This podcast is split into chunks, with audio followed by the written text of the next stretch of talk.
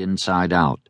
A jacket that had once belonged to who knows who, who knows when. She was eleven, but her mouth, clenched tightly against hard work and tears, was that of a hundred year old woman. Her nose was razor sharp, and her lips were thin, her eyebrows furrowed in her determination to survive. He always got there first, and he'd always sit in the same place, between the mountains of coiled hawsers that were each the thickness of one of his arms. A carefully chosen observation post from which it was possible to see the ship and the wharf, and the barges loading crates and bales full of things to transport far away. And you could also see them, sitting on the ground or stretched out, still asleep from the previous day, waiting for a departure they'd longed for and dreaded, a departure they'd secured by scrimping and saving for years. Some of them slept, others looked out to sea as if they'd never seen it before, garbed in the cheap clothing they'd washed and ironed almost as if for a party. The big ship awaited them, two sailors guarding the gangway, suspended in a long, pregnant pause waiting for the whistle that would signal the beginning of boarding. The ship, a black beast, colossal, with its immense belly that would gobble them all up, take in everything, objects and people, leaving nothing behind it but the usual terrible emptiness. He sensed her as she approached, silent and lithe as a stray cat, and crouched behind him. He didn't turn around, didn't take his eyes off the line of people awaiting their fates just a few yards away. There was a surreal silence as the sun set, filling the July sky with flame and color.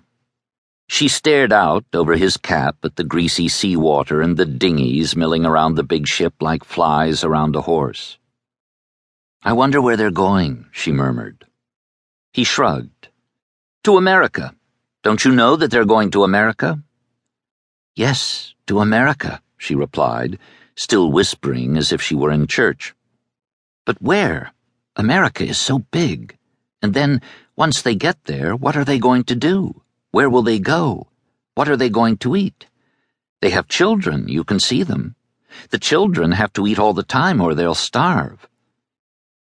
He said nothing for a while. He was chewing on a blade of straw.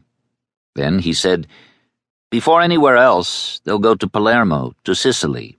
They'll load more people, more or less as many as they're loading here. And the ship came here from Genoa. If you look carefully, you can see there are already other people on board. Every so often, one of them peeks out. See? The people who boarded in Genoa have taken all the best places. Then the Neapolitans take the places that are left over. And the Sicilians just have to take what they get. How do you know all these things? Gennarino told me. His father's a stevedore. He loads crates onto the ship. The people who are leaving give him a little something extra to make sure nothing gets broken. He's wearing a black hat. You see him? At the far end of the ship. She gently caressed a hawser as if it were an animal. That's not what I wanted to know. Then what? What I meant was, I mean, they're leaving. They're not coming back. What are they going to do? What language are they going to speak in America? What are they going to eat? He shifted suddenly, in annoyance. Is that all you ever think about? Food? They're leaving to get rich, to get a better life. What do you think, they don't eat in America? They sure get more to eat there than here. These people are beggars, miserable wretches. Whatever they find there is better than what they're leaving behind because what they're leaving behind is nothing. Nothing at all. She didn't react.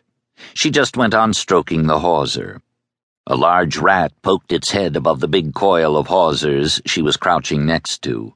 She stamped her foot on the ground, and the rat turned and ran with a faint squeak.